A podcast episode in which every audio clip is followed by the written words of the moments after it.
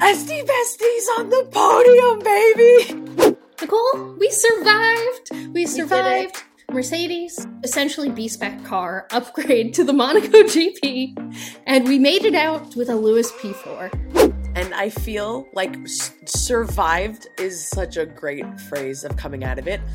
I just never want it to happen again. Chicane free in 2023. Yes, I've been waiting to say that all season. Cole and Brown are lined up on the grid. It's lights out. And away we go. This week's grid walk. Nicole, we have to start the podcast today with what I think is the most crucial, gigantic piece of news that's happened in the last week. And it's that we got the full story trailer for the Barbie movie. Oh, and it looks so good. It look I was already so excited from the teaser trailer. Right. And then getting like the entire full story, I was like, give give it to me now. I want and I was not a Barbie person growing up. I was like the opposite. I was a Power Rangers like action figures. I didn't I was not Barbies. But this movie looks unbelievable. I had I had a decent amount of Barbies because it felt like growing up, like extended family that didn't know me really well would be like, ah, you know, eight year old girl, here's a Barbie. Uh, but I would play with them Christmas morning and then I would never again. Uh, but I 100%, I saw this movie and I went, oh, this is made for me. Like, this movie is just like, put it in my veins. The feet, like, the fact that Margot Robbie has been able to perfect the Barbie foot. hmm hmm And I found myself watching when I watched the teaser trailer, and she took her shoes off, and it was the then- Barbie feet. And then in this trailer, they went flat, and I gasped. I audibly gasped. I was like, "Oh no, something is wrong in Barbie Land!" like, I was instantly invested as soon as that happened. And the dance scene where she said, Do you ever think about dying? I just, the comedy that I am excited for now is.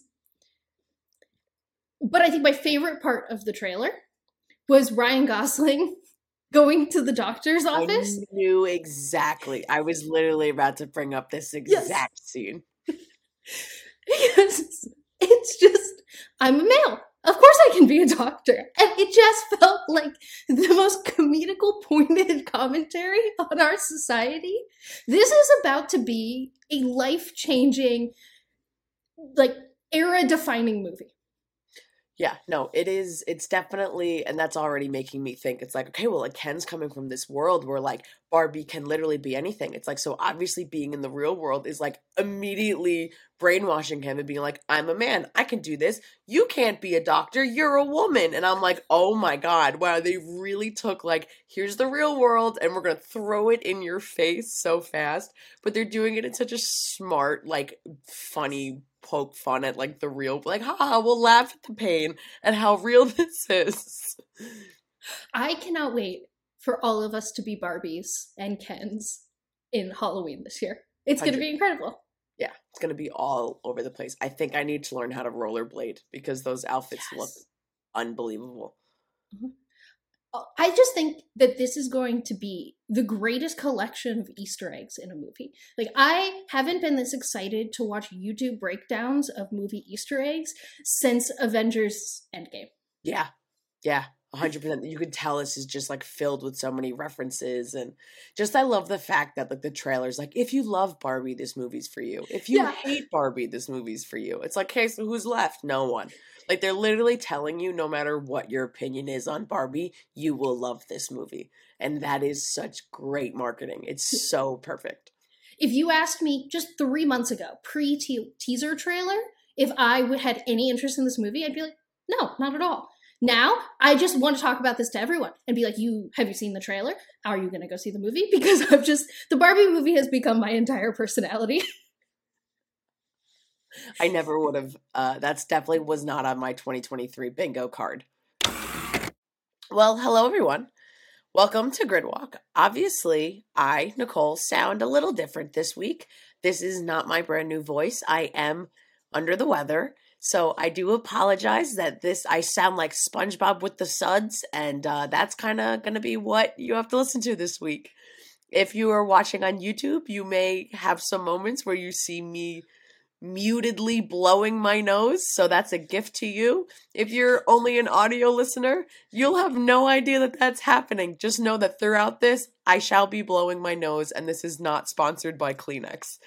So now that we've acknowledged that big elephant in the room and up my nose, Briana can tell us what this episode is actually about this week. Well, I would love it to be a recap of the SpongeBob with the Suds episode because that was an incredible reference. Um, but in reality, we're not here to talk about that or the Barbie movie for an hour. We're here to talk about F1. So this week, we're going to recap all of the things about the Monaco GP, talk about the fact that all Monaco needed was a helicopter. It's fixed. We've fixed the Monaco GP. There was a helicopter. Could Alonso have actually won this race if they didn't have to pit him twice in two laps? We're also going to talk about ESPN's new broadcast strategy that they used for the Monaco GP last week. Nicole has a big Monaco size gossip grid because what is Monaco if not pop culture and F1 smashing together? And of course, it's a back to back. So we're going to end the show going through a Spain preview and doing our predictions and give you an update on how our predictions fared from the Monaco GP. So that's it. We have a packed show today because it's a back to back race week. Let's get right into it. It's stuffed just like my nose. Nicole, we survived. We survived. Mercedes brought their essentially B spec car upgrade to the Monaco GP, and we made it out with a Lewis P4. Uh, we did it. How are you feeling? So I understand it was like a lot of external circumstances that caused these upgrades to like premiere in Monaco. And I feel like survived is such a great phrase of coming out of it. I just never want it to happen again. I don't want to go into Monaco with that kind of panic and stress. I mean, Uh-huh. P4, P5, not bad. I also like probably going into this weekend would not have expected that at all. You did, and we'll get into like predictions and things later of unbelievable optimism. It was complete hope. I was just like, I want this to happen. I didn't know works. anything. Hope is not supposed to work in this sport. It doesn't make B spec upgrades in Monaco is an equation for like questionable disaster, which isn't not, we didn't I would not say disaster at all. Is there questionable? Still, I think is fair. Um, so is this giving us a real insight in like is Mercedes? Can we stay hopeful? Is there data that shows that like this can be good for Mercedes continuing into the season? Um, how how many times do we want to hit the hope alarm in the next couple minutes? so I'll I'll go I'll lean into it. Um, I'll start with the reality, which is there is no hardcore data that says that this car is any better than their prior car. But it's not worse. but it's not worse. That's what I think. I think what we can take away from this is it doesn't seem like they've slid back in any way. Um, they might not have jumped anyone. I still think some of the difference between Aston, Ferrari, and Mercedes until further notice is going to be circuit specific or can someone mess up, blah, blah, blah, blah. But they didn't slide back.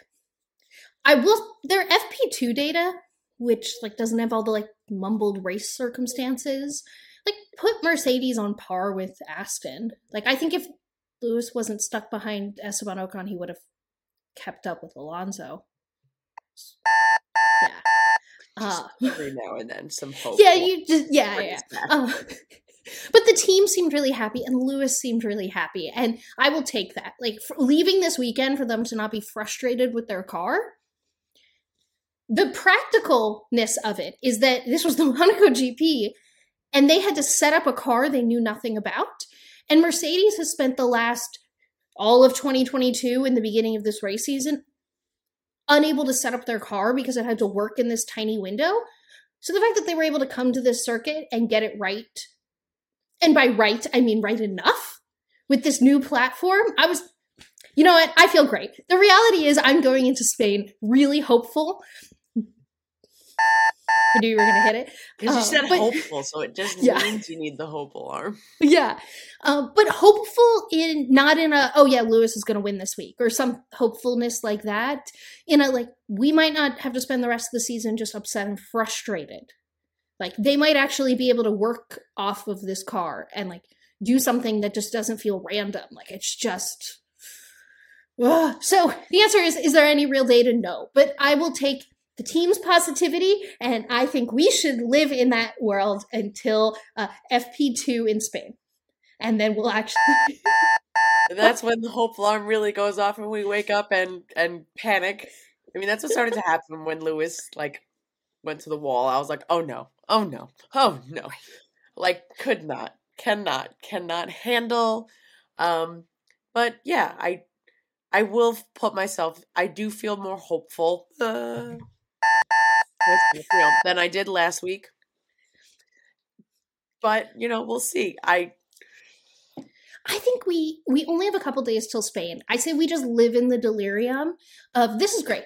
Like this is this is for bringing a car with this much of an upgrade to the Monaco GP and no prior running. This is the best we could have hoped for. you're Like so I right. think like we live in this joy. P4, P5. It's really just how, what, but yeah, Yeah. the the quotes from the team and it, it's kind of like a vibe check, and I think we've felt a lot of frustration from the drivers, from different members at Mercedes, and it didn't necessarily feel that kind of energy when it like very much could have been and was setting up to be a race that could have been unbelievably frustrating, and it wasn't. Yeah, we could have left this weekend, and it would have, and they could have been like, you know what, this was a frustrating weekend, but we knew it was going to be frustrating because it was Monaco and it was a new car we didn't understand yet. Like, I can hear the quotes already. Like, this was frustrating, but we really are going to find out in Spain. Instead, we got this was a good weekend, a good points haul. We like Lewis was really comfortable in the car this week. Let's see for Spain. The answer is still let's see for Spain, but like the vibes so much better. optimistic vibes going into Spain that I can Uh-huh. that I can definitely go with. Lewis and Mercedes weren't the only like positive. Oh my gosh, I can't believe this happened this weekend because Nicole Estie Bestie was on the podium. Estie Bestie had like the most unreal weekend like in the longest time and it made my heart so unbelievably happy. It was a roller coaster. I mean, I, from like that one moment in quali when it was like oh, Ocon's on pole and then obviously it just like completely went away very very quickly. But for those few seconds i was like oh my god there's magic. Magic is afoot. Magic is happening. And he just had so many magical fantastic moments. I was so inspired. I have Estie bestie's best moments of the weekend. I made a podium and it was hard to narrow it down but i had to just try to compile my favorite Estie bestie moments just from monaco because he deserved it Yes, And- he did. Right. All right. So I have first a lovely honorary mention, mm-hmm. and it just shows how great this podium is. That my honorary mention is his celebratory radio after finding out he had P3. So There's no way that's your that's my honorable mention. honorary mention because of the incredible moments of this weekend. I can think of something about that radio that's better than the radio, but I'm worried that I'm going to spoil your podium, so I'll hold it. I'll hold on to it. What's your P3? Okay, so my P3 is after receiving the trophy, he starts a road trip to Spain. He has the trophy currently buckled up in his car. It was so wholesome and just so Estie bestie that I was, oh my god. I think he did this same road trip last year, and he posted almost the same dump.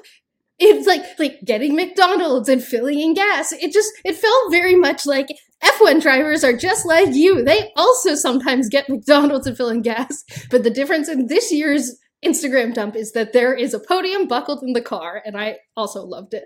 And I think I just always imagine like the teams are gonna like hold onto the trophies or like it's like the Oscars or something where like you don't get like that exact trophy. But now I'm just imagining like Estie Bestie like walking to his car and just like, in the trophy and it's just so wholesome and cute. I do think a lot of times the teams will take them to like ship them back. Uh, but I love that he. I, I just now have a whole interaction in my head where he's like, "No, no, no, I want it. I want it with me." Where He's gonna take like flat Stanley photos like throughout Yes. the road trip, like with the P3 trophy. It was just so cute. And I just I I love Estie Bestie so much. Then the P2, he met Spider-Man. It's incredible that this is only P two. Tom Holland was at the race this weekend, and I'll get into all of that in Gossip Grid. But if you did not know, Estie Bestie is a huge Spider Man fan. I am also a huge Spider Man fan. So when I saw Tom Holland there, all I was doing was thinking, when is Esteban, when is Estie Bestie getting to meet Tom Holland? Because I need a picture of Estie Bestie and a Spider Man. Like more than I need oxygen because I needed that to happen for him just to solidify this perfect weekend. I also think his helmet is inspired by Spider Man, like his red and black helmet. And he did a Spider Man one at the USGP last year. Like, no, big comic book guy, which is part of the reason I think we like Esteban no, as much as we of do. Of course, yes, definitely. 100%. He gets huge, huge points. When I saw that Spider Man helmet at COTA, I was like, I need him to be my bestie. And finally, my favorite Estie bestie moment of the week P1 His post race interview of him screaming, Estie Bestie's on the podium, baby! Oh, wait, no, I, I messed up. yes, Wrong Okay. sound, my bad. so many sounds, too many emotions. It's the best. I also just love that like Estie Bestie's become so very real that he is now referring to himself as Estie Bestie. Last week was the big his investigation of figuring out that she loves Formula One is who gave him that title, and now it it is so in the zeitgeist that it is Estie Bestie's on the podium, baby, and it was just so pure joy, excitement. I love it. I love that he loves the nickname. Just best It moments. What a great Sent me into a fit of laughter. I was not expecting him to go up to that mic and say that.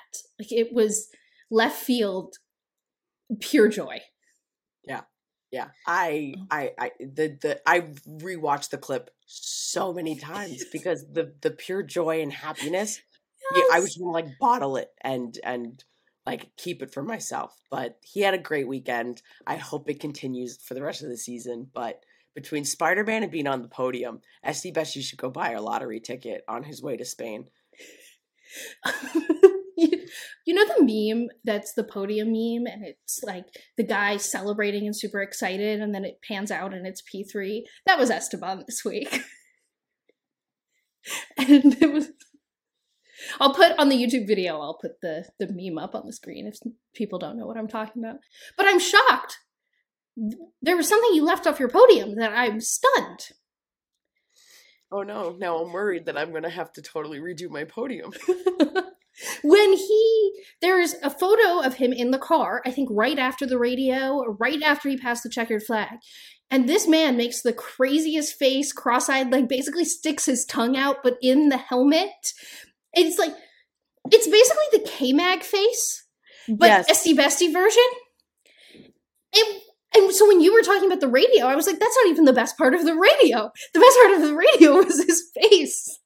And it's just joy right. We'll add that. It's. I'll just add the celebratory of P3 besides the Estie Bestie on the podium baby quote is an entire honorary mention. Yeah. Because that quote just needs to stand on its own at the top of the podium. It definitely does. And I probably just love the trophy buckled in more than an average person, but it's just so wholesome and I'm just imagining him be like, no one else can touch it. But yeah, he had a lots of wild moments, lots of lots of great stuff. And every picture of him from this weekend was really great and really unhinged and very happy, very smiley Estie bestie. So we loved this. We already enjoyed Monaco. We were part of the population that looked forward to it every year. We enjoyed the Monaco Grand Prix. That was our take. We dove, delved deep into that last week. So I felt like this weekend was much better than previous years. Do you feel the same way? Yes, yes, yes. A thousand times yes. I would like to scream it from the rooftops that this Monaco GP was. I could write a 2,000 word essay on how much better everything about this year's Monaco GP was compared even to just last year's. Like, oh, the TV production, Nicole. Like, it's to recap if you missed last week's grid walk, this was the first time in the history of the Monaco GP that F1 did the TV production for the Monaco GP instead of it being the local TV station. How much of your increased enjoyment of the Monaco GP this year do you chalk up to that TV production?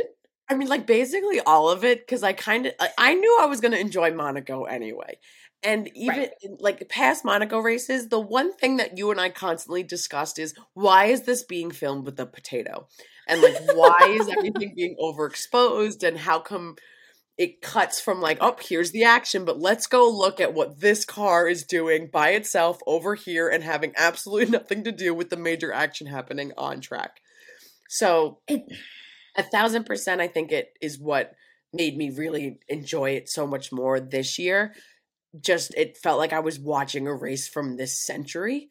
When in previous years it felt like I was like popping in a VHS tape. Do you, I'm hoping, and I feel you feel the same way. Yes, yes. No, that helicopter shot. I- This what the, this is what the circuit looks like. Hey, you know, here you go. Here's everything that you didn't see for a hundred years before. And I told you this privately already, but I, I will embarrass myself publicly that I was embarrassed to say before this week that watching the Monaco GP always confuses me. Like I was never able to figure out what we were looking at and where on the track we were looking and like I just felt disoriented the whole time and it was frustrating to me. And this is coming from someone who last week we did 20 minutes of our show about how much we like Monaco, but I was still frustrated and I that first free practice one, I sent you a message. I was like, I actually understand this circuit for the first time ever. my my favorite voice note was i now understand when they're talking about the pool there's the pool Yeah, like I can logically look at the track map and understood where the pool was. But that doesn't mean that like when they switched to the former shot that was there that I understood that that's what I was looking at. Like I was always disoriented. Which led me to create a podium for this week of my top favorite new TV shots from the race. incredible All right. So I didn't I could list like 20 honorable mentions here because the reality was every shot was an improvement and made everything better. But I kept it to 3. So my P3 is the new cameras they used for the coming out of the tunnel. So you were not immediately blinded for the first like the following 3 seconds. we love not having overexposed shots of cars especially since cameras this day and age can focus and just be like wow look at the car coming out of the tunnel like all the onboard shots it would be in the tunnel out of the tunnel it was even half a second. There you were blinded and then you were, I felt like i was looking at a whole part of the track i'd never seen before because normally it was just white. My screen was white. All right p2 is the new pit lane aerial shot we got everyone always talked about how narrow that pit lane was and there always seemed to be a lot of action of like cars almost hitting each other coming in and out of their pit boxes but we weren't really getting good shots of it until there were a couple times they went to the aerial shot of the pit lane and i felt like i, I felt congested just looking at it all. Like, for the first time i really felt it. You know maybe that it, the narrowness definitely made me nervous and i that was one of those instances where i was like ah i maybe they didn't want people to see this because this is like a um why is this so narrow and seems incredibly unsafe to be constructed this way but now we know all right and my p1 is what you alluded to earlier the turns 13 through 16 shot, which is the swimming pool complex. It really is a part of the track that I felt like I was seeing for the first time this year. It was stunning. I completely felt the same way. And I, as soon as you said the same thing, I was like, okay, so this isn't just a me thing. You also feel like you've never seen this before. And it just felt like this, like, I know it exists. You could see it where it would it fit in the circuit, but like, hello. And I maybe just because, like, at every other race in Miami, it's so, like, in your face of, like, look at all of these people in pools and whatever. But, like, it just felt like this this myth of of the race because you never saw it. Yeah, you never. So it was seeing the swimming pool itself, but then also just the turns. Like I felt like I now understand that part of the track. Like, and really, what overall all their new shots did really well was, and it was thank thank good. All Monaco needed was a helicopter because you could actually like they had all before all these stationary shots, mostly shot on old potato cameras. So you could see cars coming through. They felt fast, but you didn't like when you get an aerial aerial shot in every race you feel how close like okay alonso is this far away from max. Like you get a much better feel of the distance between cars and who's racing who. Like that's just on every single turn every single time they went to an aerial shot i was like oh i get this i understand this like you're telling this story in this much better way. Yeah it almost felt like and I know it wasn't because it, this is just how this race goes. It felt like the drivers were closer together, but I'm sure it was just like the new perspective that we had of viewers. And for more things that like we have talked about off pod is this new production and viewpoint just like really showed how skilled these drivers have to be to navigate these close corners because I don't think I would be able to drive in Monaco at like five miles per hour, let alone the speeds that these, these drivers have to drive. Those corners look crazy. Yeah, in our normal sedans. Yeah, just like I feel like, ah. yeah, I good races. And I feel like we talk about this every week, but the difference between a good race and a bad race for me is how well they can tell a story. The whether or not an overtake happens, or if the story doesn't need person chasing someone down doesn't need to be successful. We just need to see and understand that the chase is happening in order to get invested in it. And all of the new production that they were doing just allowed me to be at the edge of my seat constantly, particularly when things were changing and all the like the rain was coming. They did an incredible job of showing the stakes of how close drivers were to making mistakes and on walls and how close they were together. And it just felt like we got multiple angles of everything that happened. like I saw Carlos Sainz drive into the back of another car from three different ways. It was great. Uh, but it's just all the reason we care so much about this TV production is because the broadcasters can only communicate so many stories if they can't show us those stories. So if you're sitting there and you're like, wow, I really liked the Monaco GP this year, like did they have more overtakes? Not really. It was just that they were able to overall communicate this fantastic story that left at least me on the edge of my seat the entire time. Well we can't talk about the monaco gp without actually talking about on-track performance. But we can't talk about on-track performance without talking about flying cars. I had to say, does that count as on track performance if we're talking about the cars being lifted off of the track? Well, uh, the roundabout way I got there was because the part of the car, which is the floor that we got to see for these cars, is responsible for 50 to 60% of on track performance. But I really just wanted to talk about cars flying for the memeability of it and the performance impact of it. Yes, of course. But we, I mean, the panic and like sudden, like, oh my God, everyone look, we saw, Red, we saw Red Bull's floor. We saw Red Bull's floor. And I love their acting all like chill and like, yeah, we're not worried. But I know immediately everyone was taking notes. I was like, someone tell me what all of this means. But we really feel now that do we feel that they've there's been some kind of secret sauce unlocked and now like all I mean, we know that all nine teams don't suddenly have all of the secrets, but do we feel like they were probably paying extra close attention to when the car was flying in the air? Were they paying attention? Yes. Can they replicate it? Uh, we'll see. Uh, I think from a outside fan perspective, like we saw Ferrari's floor, and we were like, ah, a floor. Because we hadn't seen one since like, Monaco GP last year, or when Zhou's car just went flying. And then then we saw the Mercedes floor. And I was like, oh, cool, another floor. I can compare floors. And then they lift that Red Bull up. And I felt like I was looking at an alien. It was so much more intricate and detailed. And I, wow, it. I, I was at a loss for words. I don't even think you got more of a voice note from me other than we saw the floor That because that's it. just all I was feeling at the mo- in the moment. Um, Very much. Red Bull's floor. Red Bull's floor has been revealed. We see the floor.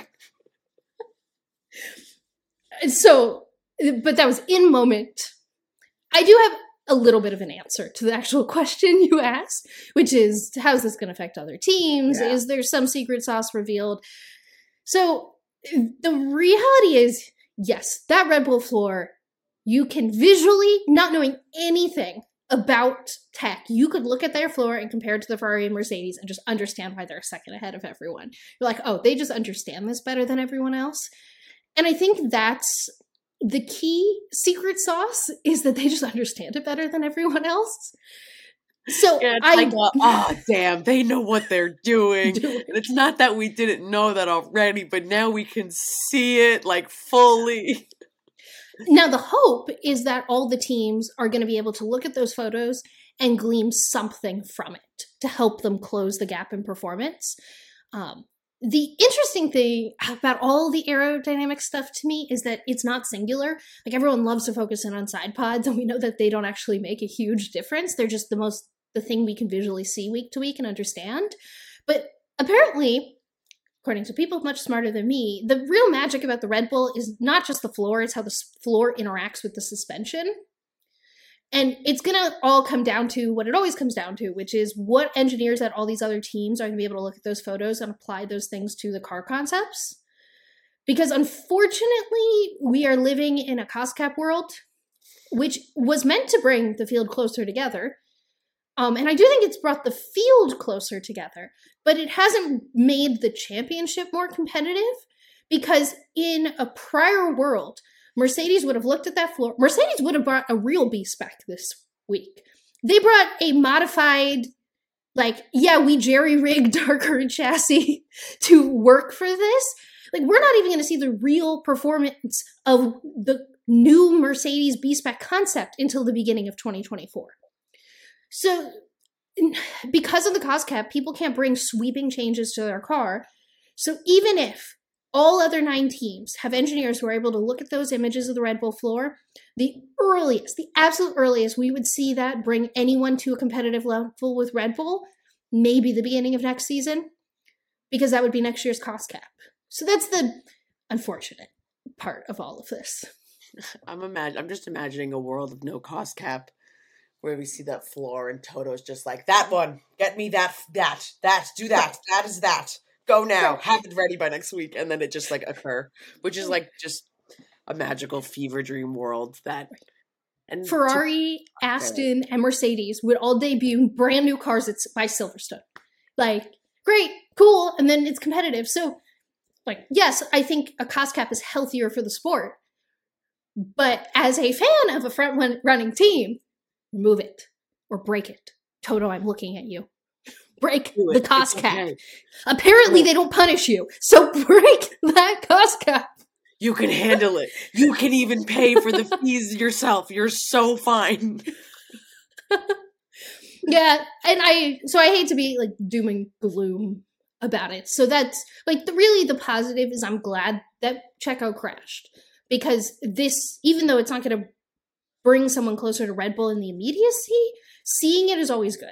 Like mm-hmm. it's great that all the teams now seeing it and that they can send their engineers off to go look at it and figure it out and I, copying other teams means you'll always be one step behind them. But I think it's better that it's out in the open and we've all seen the magic now. So it's just what can people do with the magic now? Will be interesting. Very interesting. I'm excited to see. And then whatever then Red Bull will do next, that then we'll be like, what are they doing? but yeah, I'll take. Let's keep hoping for some. I mean, more flying cars in the way where no one's hurt. But yeah, this is give us more insight to cars that we don't get to see literally ever. Helicopters and flying cars. Perfect equation for a great Monaco GP. Who knew that's what F1 needed? Okay, we have a couple of actual on track topics because you were right. Flying cars are really not on track. Um, but have you realized yet that Alonso actually could have won that race? I have uh, very mixed feelings about that. Of like a, oh my god, Aston if... can do a thing, but also I was like, I don't think I want you to beat Max. I want other people to beat Max, but also Aston. So that that's my initial reaction of of that. If uh, in summary, the the data shows essentially that it was a high probability if Aston Martin put him on inters, like they should have. There were already people on track on inters, and everyone could see that they were working. Uh, he likely would have come out ahead of Max. And as we know with the Monaco GP, that means that he would just need to not make a mistake and keep Max behind him. And I mean, yes, huge not Alonso fans, but I can't, I am really confused about, we've collectively as an F1 community heaped praise down on Aston Martin this season, but they really messed that up. Like they, I don't understand how you bring him in for a pit stop that he didn't need to take because he had already pitted that race and put him on slicks. Just don't bring him in for the pit stop if you're not ready to put him on inters. I don't it was no, so baffling.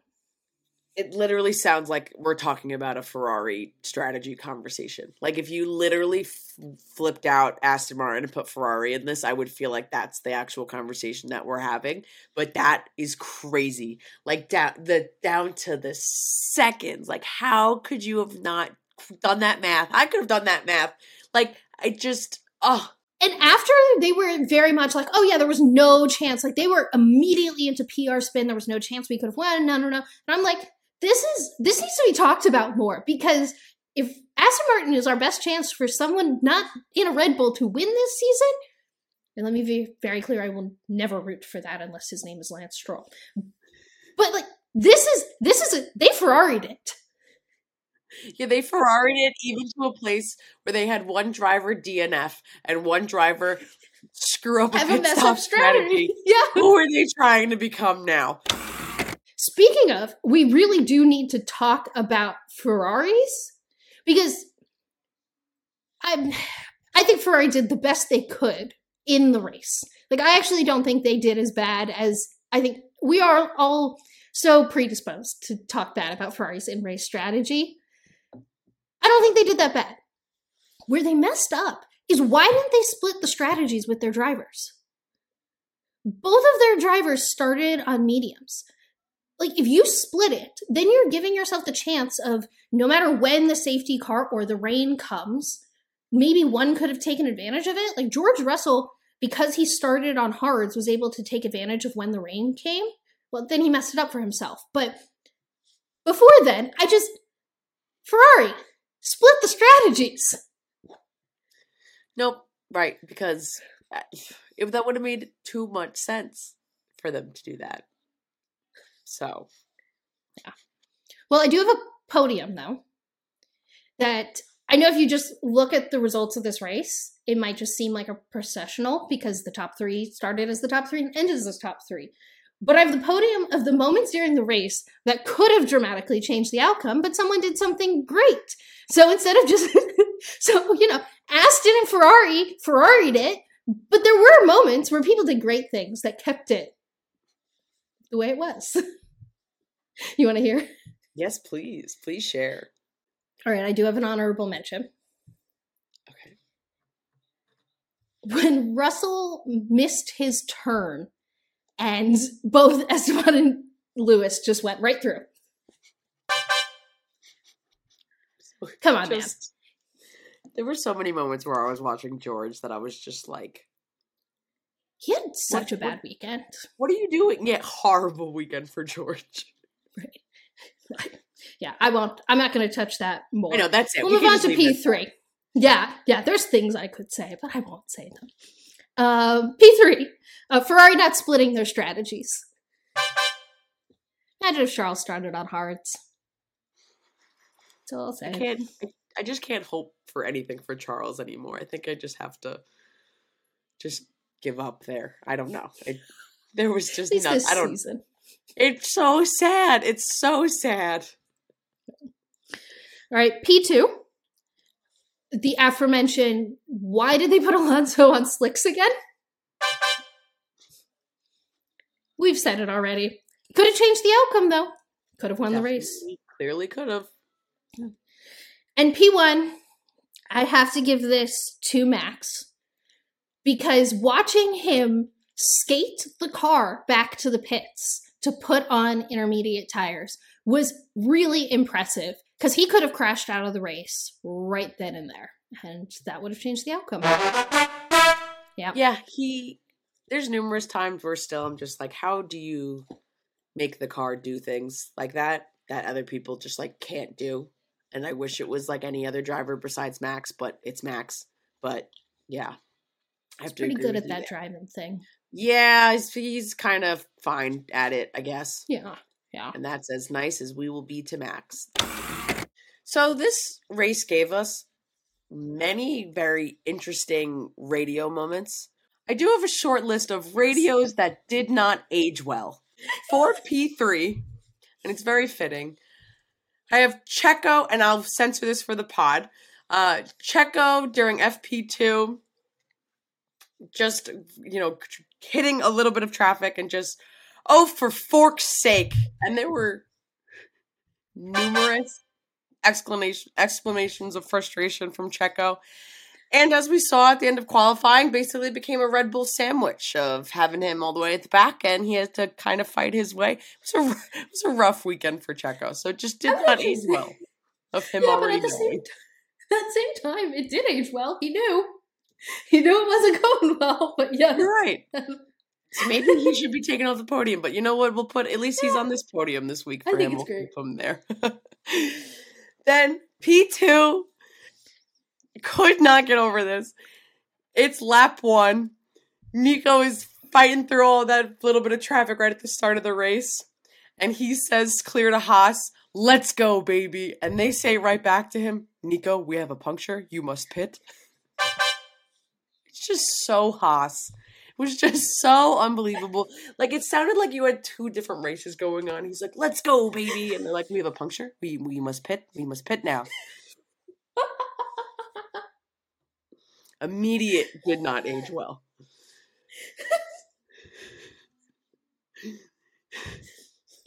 Then we have my final radio that did not age well, and also basically immediately didn't age well.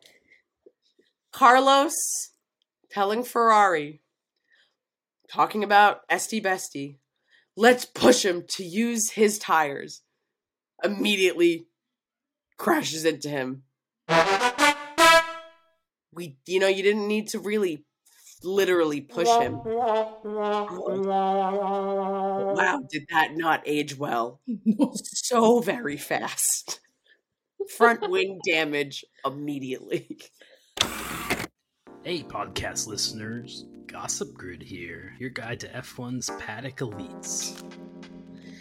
I would like it to be known to the podcast audience that when Nicole told me she was really sick, I said, Do you want to do a gossip grid this week or do you want to push it to next week? Because I completely understand if she was like, Nope, can't do it. She was like, No, this is the one thing I'm determined to do this week because it, yeah, it's Monaco. You have to do gossip grid. Mm-hmm. So I just, I want it to be known that I gave Nicole the out, but she is here delivering on a gossip grid for you all. Thank you, thank you. I'm dying slowly inside, but pop culture keeps me going.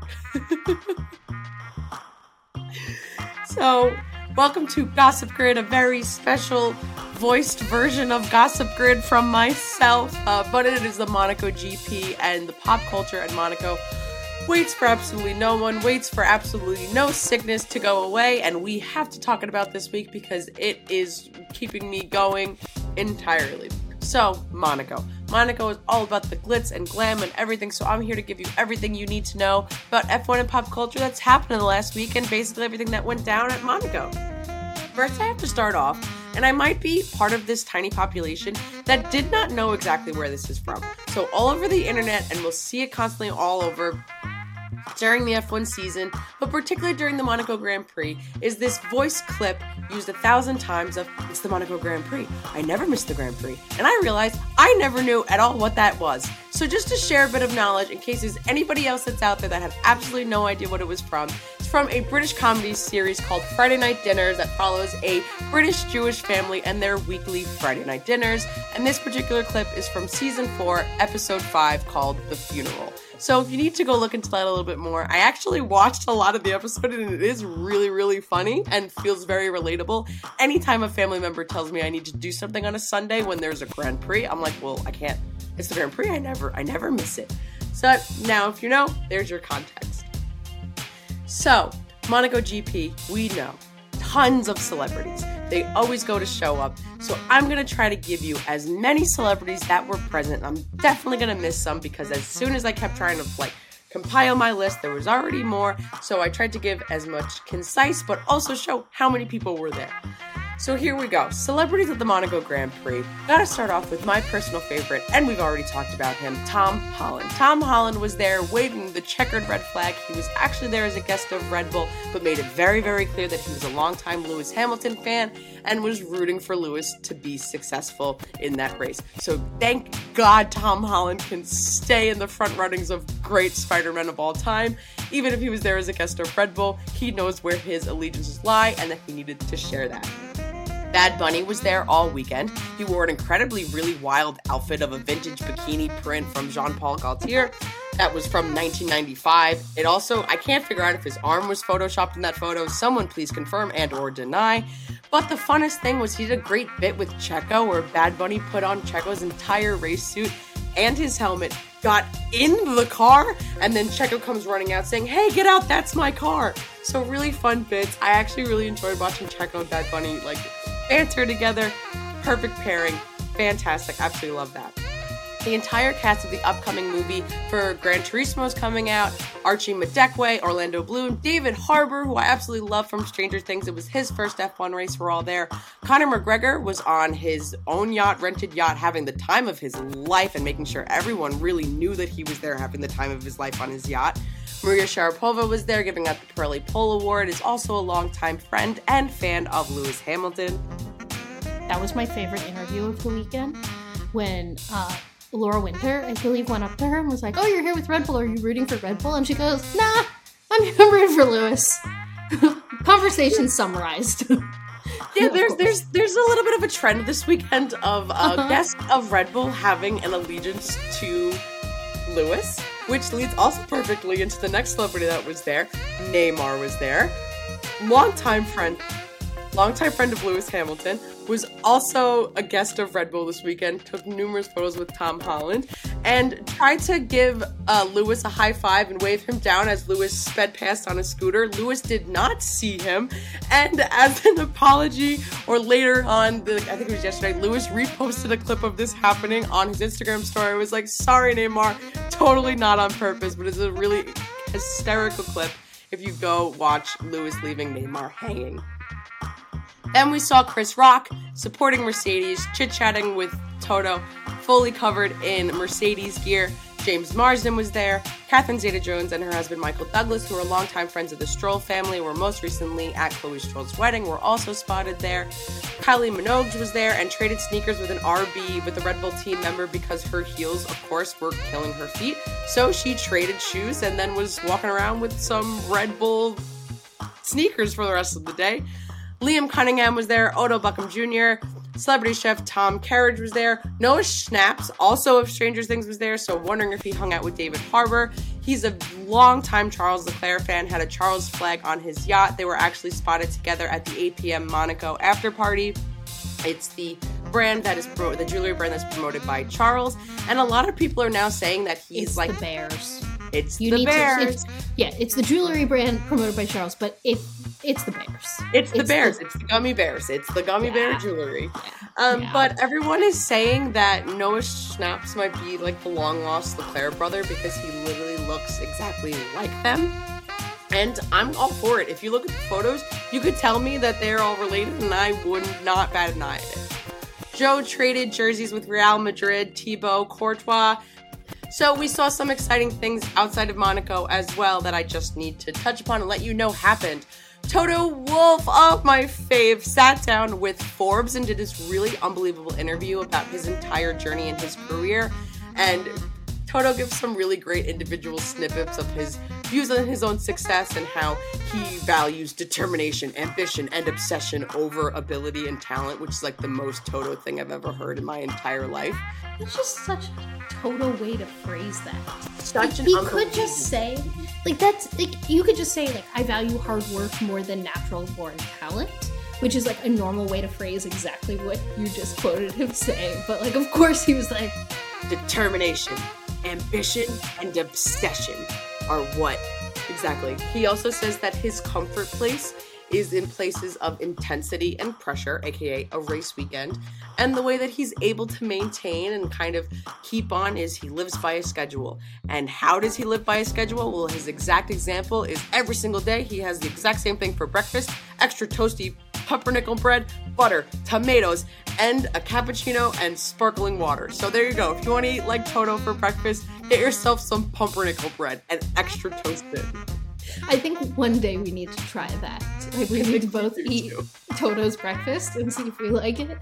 I also just if his comfort place is places of intensity, I would just love to see Toto play Animal Crossing. He'd. He'd hate it. He would hate. Too too settled. No, he'd Too hate calming. it so much. It'd be, that music would literally drive him crazy. But check out the interview with Forbes. Really interesting, and it was like a perfect sit down with them. Um, Estie Bestie last weekend went to the Cannes Film Festival and did a whole get ready video with GQ France. I have to continue to give props to GQ for how involved they get with F1 drivers, whether it's on their individual accounts, their national accounts, their sports accounts, all over. They're finding really great ways to fit them in. At Cannes, he wore a custom Berluti, Berluti suit, which is a partner of this season with Alpine, and really cool little touch that he had customized his initials on one cuff and 31 on the other cuff. Alex Albon also did another video with GQ Sports where they gave him an opportunity to go anonymously onto different social media websites and respond to actual questions for fans. Things that I learned in this. He is actually the second tallest F1 driver in F1 history. Him and Estie Bestie are tied for second since they are both 6'2. And Justin Wilson, who raced back in 2003, beat them literally by one inch at being 6'3. So there was a whole jam packed bit from Monaco and a little bit outside of Monaco as well. And that's all I got for you on this week's Gossip Grid, and we'll catch you next time. Speaking of exciting races, another unpopular opinion that we tend to have is that overtakes don't necessarily make for an exciting race. Great stories do. Like, as long as you're telling a good story, whether or not the overtake happens, it doesn't matter. And I actually think this leads into like this overall desire in F1 for like constant parity. And like, oh, all the teams need to be fighting all the time. And the reality is that's just not what F1 is. And I thought we got interesting quotes from ESPN's director of programming last week, right before the Monaco GP. Uh, he was asked about whether or not ESPN would want to see more parity and competitiveness in F1 races. I thought his quote was really interesting and worth discussing. So he said, the best laid plans are best laid plans, but at the end of the day, we can't control the competition. That goes for all sports. Look at the NBA finals and the Lakers not getting through there. Boo.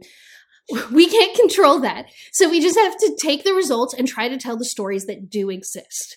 Would we want this year to be more competitive? Absolutely. We would say that parity is typically good because it creates drama. But again, I'd be lying if I didn't say we would want to see drama play out over the next couple weeks as the season continues to progress. So I thought this was a great quote because it seems to be acknowledging that ESPN understands the nature of all sports, and I would hope so because they're a sports network. This is their thing. Uh, but I think sometimes living and breathing in the F1 world, we tend and people get really caught up in it being this weird F1 anomaly to have eras of dominance. But what makes great sports are stories, and dominance actually creates good stories. And we don't want to see that thrown away just for a show. I actually think this is what I'll throw to your. I'm going to give a hot take here, Nicole, and I'll throw it over to you. I think the reliance on F1, like F1's reliance on needing parity at the front to make F1 exciting, is just lazy. It just means they don't want to do the work to talk about or create other storylines other than who's going to win the championship. And that's why we do the yellow sector notes at the end of every show because there's interesting stories going on up and down the grid. They like, need to learn how to talk and create storylines about things other than the championship. Yeah, I it feels like a really silly question, but I guess like depend you know to ask the ESPN director of programming of like, hey, do you wish insert any athletic event here was more competitive? Well, yeah, that Of would have course. need more views and things, but I so one thousand percent agree on like this pointing at F one and like the oh my god, we need to have so much more of a fight you know, at the front. I'm like, there is so many other things happening in the grid, whether it comes to drivers' individual stories or teams and their upgrades and just like all of the other things. Like, it's not all about like Red Bull like running away in the front right now. And that goes across all sports. I root for teams that don't do well. And there's a lot of commentary on those teams not doing well. Therefore, you can't tell me that you can't be talking about other teams along the grid in F1 or that F1 is this like magical exception to this rule that it just needs to only be about the fight for who's ever winning in the front. It is so lazy. I think it, it, it's like a fear of maybe people won't like. Well, why are they talking about Haas or why are they talking about Williams? And I think that's dumb and silly because you have fans for all of these teams all around the globe, and if you want fans to be involved and enjoy races more, talk about more teams on the grid about what's happening, and then also maybe your viewership on races will be higher because it's more interesting. But Yeah, it. I find it fascinating because F1 is the only sport I've ever followed that talks about this and thinks about this at such a global scale. Uh, for so I'm going to use the NFL because it's I think this other sport that we follow the most, and like I will talk about how I want the Eagles to be more competitive all the time. Like that is a frequent topic of conversation. Why if the Eagles aren't good, I'm asking why are they not good? But it or if when the Patriots had their run of winning, I would talk a lot about how I as an Eagles fan was not a fan of that era. But I didn't do a lot of like there's something wrong with the NFL. Because to me, the beauty of sports is that if someone gets it right, they get it right. Like that feels really good when your team gets it right and is really good. And it also some of the beauty of sports is when your team is not good and they get it wrong and you're frustrated. And something about F1, it, like they're always talking about manufacturing in this parity that I've just yet to see a single league actually figure out. Like, is there a sport in the world that has true parity? And would we actually even want that? no, I I I don't think there is. And yeah, to your point, like this isn't the first time in sports that we've seen some kind of like dynasty of things and people love those stories. I mean like gosh how many people absorbed the last dance during like quarantine because it's like that michael jordan story and it's like the you know we love teams that can be so unbeatable and one day i'm sure there'll be like a really wonderful documentary about red bull's dominance that probably doesn't talk too much about the like the cost cap. Like it's you know like or if they wanted to make it interesting, do talk about the cost cap. Yeah, we love a David and Goliath story, and there needs to be a Goliath for David to take down. Like, for example, I talked about the Patriots winning in the NFL. It was the Patriots and it was Tom Brady. And didn't it feel great when the Eagles beat them? Universally, everyone rejoiced because the Eagles beat the Patriots in the Super Bowl. But it it would have felt great for Philly to win that, but why it felt great to all NFL fans who weren't Patriots fans is because it was the David taking down Goliath story. Like, I don't know. I just. I, words, words, words. Yeah. words, words, words. I couldn't come up with a good conclusion, but No, it just F1's just no exception to this rule. right. Uh, and everyone will continue to say it. And I doubt we are the first two, but No. F1 is no exception to every other sport, and every other sport goes through its periods where there is some kind of like dynasty or there's some kind of like Goliath of a of a winner, and then like when eventually that Goliath falls, because that's just like the cycle of sports, whether an athlete leaves or staff changes or something, like something always happens because that's just how sports work, and it'll eventually happen. And will I enjoy to watch that Goliath fall? You best believe it, but it's not going to make me stop watching F one until it happens. No, the funny thing I'm realizing in looking at our show outline right now was that we brought up this quote from ESPN to talk about briefly and transition to something more Monaco GP related. But I just always forget how passionate we both are about this subject, and we can't bring it up without like giving an entire dissertation about.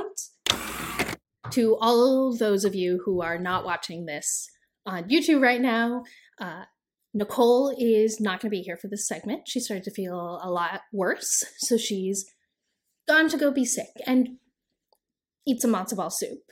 But I didn't want to leave you without a Spain preview this week. So here are three things that we were going to talk about that are going to be interesting for the Spanish Grand Prix this weekend. First one tires.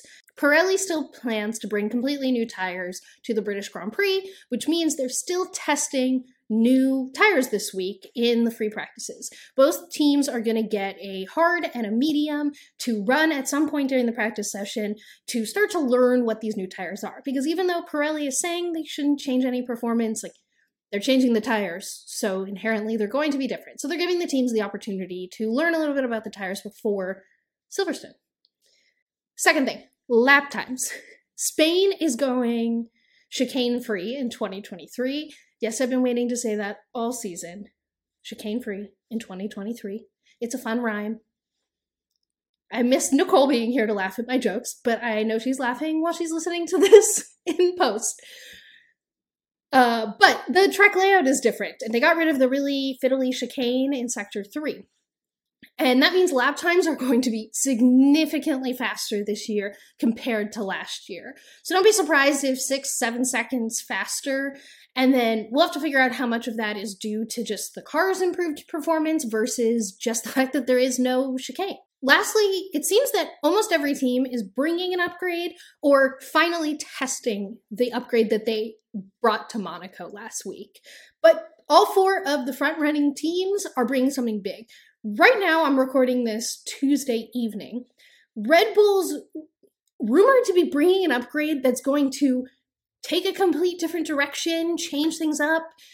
I don't really know what that means or why they would do anything that shakes things up too much because of how far ahead they are. Uh, but look out for some kind of upgrade coming to the Red Bull this week. Mercedes, we know, will be getting actual data and testing their car, but they also might have a few new pieces on the car that they didn't bolt on for Monaco. Because remember, Monaco is a very specific track, and people will even bring Monaco specific wings. We're not going to see that this week. So there might be some additional pieces on the Mercedes and fully testing their upgrades. Ferrari is bringing new side pods, a new floor, and new suspension, and it's said that Ferrari's upgrades are going to be visibly noticeable, which means I wonder what kind of upgrade to their side pods they're doing. Are we going to see more Aston Martin uh, Alpine like deep gullies? Like, are they going to make their bathtubs deeper, or are they going to go more to a Red Bull route? It'll be interesting to see what we visually can see. Lastly, Aston Martin is rumored to be bringing something this week, but at this point, I don't know what they're bringing. What this means for watching the Spanish GP is that there's a lot of unknowns this week. There's a new track layout that teams don't have years and years of data on, and a lot of the cars are going to be different. So while I'm not predicting that there's going to be any shakeup in Red Bull's position at the top, but there might be shakeup among the nine other teams as they all do their first big European upgrade of the season. So those are three things you should know going to the Spanish GP. Tires being tested, lots of upgrades, and chicane free in 2023. now you're going to hear all the predictions that Nicole and I made for this weekend. All right, Spanish GP predictions. Last week, Monaco GP, we both were correct. The Max Verstappen won. We were both correct that Alpine was the best of the bottom five in the constructor standing. And I got my hopium resulted in being correct that Lewis was P4. Uh, so I'll take it. You need to start using hopium in like common vernacular. That was that's a great phrase. uh, it's a like a gaming thing. So it's like copium for when you're coping and hopium, and I oh, I normally don't say it out loud. yeah, um, but it came out of my mouth, and I do like it, so I'm glad you you do too. Um, that puts us in our predictions so far this season as 38 to 17. and Nicole, uh, normally, like when, like, so I did win this week. So Nicole technically should be doing like a, a visual funny bit for you. Her visual funny bit this week is that she is incredibly sick and still here and dying inside. right. So there was, there's nothing that has happened. Um, but a reminder is we do reset our predictions at summer break. So there's six more races, and then we start out on a clean slate. But I was shocked that it was six more races because wow, this season is long. It seems like so many and so little. Like it seems like it's too close, but very far. Six races is so many races, though. That is that's a lot of emotion. Um. All right, but uh, let's run through this. Nicole, did you change your P one this week? Nope. I still have Max, and I'm assuming yeah, you also have Max. Yep, yep, yep. So let's get to the more interesting ones. Who do you have as P4 this week? I have Lewis as my P4. Oh, okay, okay. Uh, I'd be very happy with another Lewis P4, but I kind of leaned into the hope this week, and I have Lewis in my P3 and Alonso in P4. And yes, hold on, where is it? This is so interesting because I, in my thought process, I have Alonso as P three, so that's why I have Lewis as P four. So Lewis podium, going all in. We're putting it out in the universe. I want a Lewis podium this week. I would love it. I would love it. So, I'm... but I'll do this again.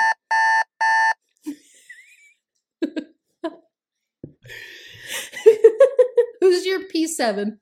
My P seven is Lance. Okay. Um, I think it's, it's a good week, which think, would not be P seven. right, but it's better than not finishing, and um, so I just you know P seven could just be an improvement. And uh, honestly, I was going with a lot of uh, vibes and cold medicine is what caused me to make a lot of these decisions. So uh, that's what we got. So who do you? So basically, for- don't hold Nicole to Nicole's feet to the fire on any of these. Um, I have Carlos, Carlos Sainz. Um, Ferrari, Aston, Red Bull, and I guess technically Mercedes are all bringing upgrades this week. Like, I mean, because Mercedes is testing their upgrades. I just don't think Ferrari's first week with upgrades sounds like something they're going to be able to capitalize on so well and Carlos had a rough Spanish GP. I don't know. Yeah, I mean, I, I want I want to root for positivity because home races don't usually go the greatest for Ferrari drivers. Right. And P seven. P seven. Yeah. P seven. Yeah. All right. Who's your P ten? Last in the points this week, Nicole. And I hope he's higher, but I just want to have him at least in the points. I have Estie Bestie as my P10. Interesting. Okay. I did go back and forth, but I, I also I actually think he will be higher than that. Um, so I put Alex Albon P10. I had to give up. I've been having Alex as my P10 for like a little bit, and I was like, sorry, Alex, I think I need to adjust a little, change some things around. But again, I'd be happy with either of those in points. And yeah, last week I had Estie Bestie as my P7 and it manifested a lot higher. So maybe that'll happen with this P10 and I'll just True lose in the prediction picks, but win in my heart for the drivers. Enjoy. Yeah. So. I think the Williams will be much better this week. The new layout of the Spanish GP is lots of sweeping corners and fast speeds. Like you don't need extreme levels of high downforce that Williams can't create here. So I think I think points this week. Be good. Fingers crossed. Again, putting putting positive vibes out in the world. That's how I'm using my predictions now. I just want like good things to happen. Except I guess I didn't do that with Carlos, so I'm sorry. And then who do you have for your uh, team scoring the highest points in but in the constructors place six to ten, so back of the pack. And we do have a switch up this week in it's uh, McLaren, Haas, Alfa Romeo, AlphaTauri, and Williams. Yes. So I wanted to pick something more fun here, but the reality is I think it's going to be McLaren. Yeah, I that's I did too. yeah. I think Lando will be in the points. And if I think Alex Albon will be P10, that means I think Lando will be eight or nine when I was roughing this out. And so, yeah, McLaren. Yeah, I wanted to really pick Williams, but you know, I don't necessarily think the Alex Logan combo will be as successful Right. in the joint points there. So I did Potential. go with the Mhm. easy out and I I think and picked McLaren too. Right. Yeah, I I really don't understand what's going on with McLaren. I've yet to watch a Grand Prix weekend where I really feel like I understand their car or what's going on. Like I don't I understand that there's six in the constructors right now, but that doesn't really tell me anything. like if you asked me the characteristics of every car in the field, like I'd probably be able to tell you something interesting about how a car behaves for all other nine cars, but not for McLaren. So it's a not very confident but yet still boring choice from the the group. So all right, well we'll see how we do. Hopefully I get some points. You did last week. I know, but so did you. I need points where Yeah. you don't get points. I get points wherever you get points. And that doesn't help me win. Welcome back to Yellow Sector Notes. Not the fastest walk around F1, but we will do a full lap around the F1 garage. We will do a full lap around the F1 paddock, hitting every F1 garage. You would think, after saying that 19 plus times, I would get it right every time, but nope. So today we're going to start at the F1 garage with an important note that EA is bringing back their Breaking Point story mode in this year's upcoming F1 game. Players get to live out a career mode with Drive to Survive like interactions, which I think is fascinating. Red Bull this week uh, was surprisingly quiet. So, but Nicole found a fan online doing research and theorized that Max Verstappen only owns one suit, and I am now convinced, at least it's a nice suit, uh, but I think it's entertaining. Carlos and Puma announced his special race suit and merch line similar to what they did with Charles last week. And it's better than Charles. I think. My opinion. I think it's better than Charles's. It's black. It will Mhm. always be better than a white race suit. Always. Always. Lewis Hamilton's burger chain, Neat Burger, secured additional investment as the chain looks to grow and open up many new locations. They currently have locations in Abu Dhabi, London, and New York City. Alpine teased the reveal of their 2024 Hypercar Challenger that will be fully unveiled at the 2023 Le Mans. Aston Martin moved the first members of their team into their brand new factory this week. All right, this next one is just rumors. Just rumors. I could not find multiple sources talking about this. Rumors. But admittedly, like Haas really didn't have a lot going on this week. So, Haas might be discussing a new title sponsorship for next year with Alfa Romeo, whose current deal with Sauber is up at the end of the season. And because Alfa Romeo is uh, associated with the Ferrari brand, their options are relatively limited to Haas. They allegedly had a meeting in Monaco this week. Rumors. Just rumors. Don't take any of that as fact. McLaren announced that they poached a key Red Bull engineer, Rob Marshall. He will join McLaren on January 1st, 2024, as their technical director of engineering and design. He was formerly Red Bull's chief engineering officer. And lastly, Williams announced on Friday that they are going to have a special Gulf livery this year. It just is not going to be at Monaco, it's going to be at Singapore. And us fans can actually vote on four different liveries, and the winner of their voting bracket will be the livery at the Singapore GP. And I say we should all vote for Heritage. Vote for Visionary. She's wrong. Vote for Heritage. Vote for Visionary. Visionary. That is the grid walk for June 1st, 2023 completed. I can't believe we're in June. How was my sector time today, Nicole? Oh, let me process June 1st. Oh my goodness. Uh, your sector time was faster than I bought my ticket for the new Barbie movie. Same. So, as always, big, big, big thank oh thank oh the, big thank you to voiceover man. Thank you to matzo ball soup, which I will be downing literally right after we hop off this call, and our four-legged executive producers. Make sure you have auto downloads turned on. You have absolutely no idea how much that helps us. Please rate and review the pod. Also, really helps us out.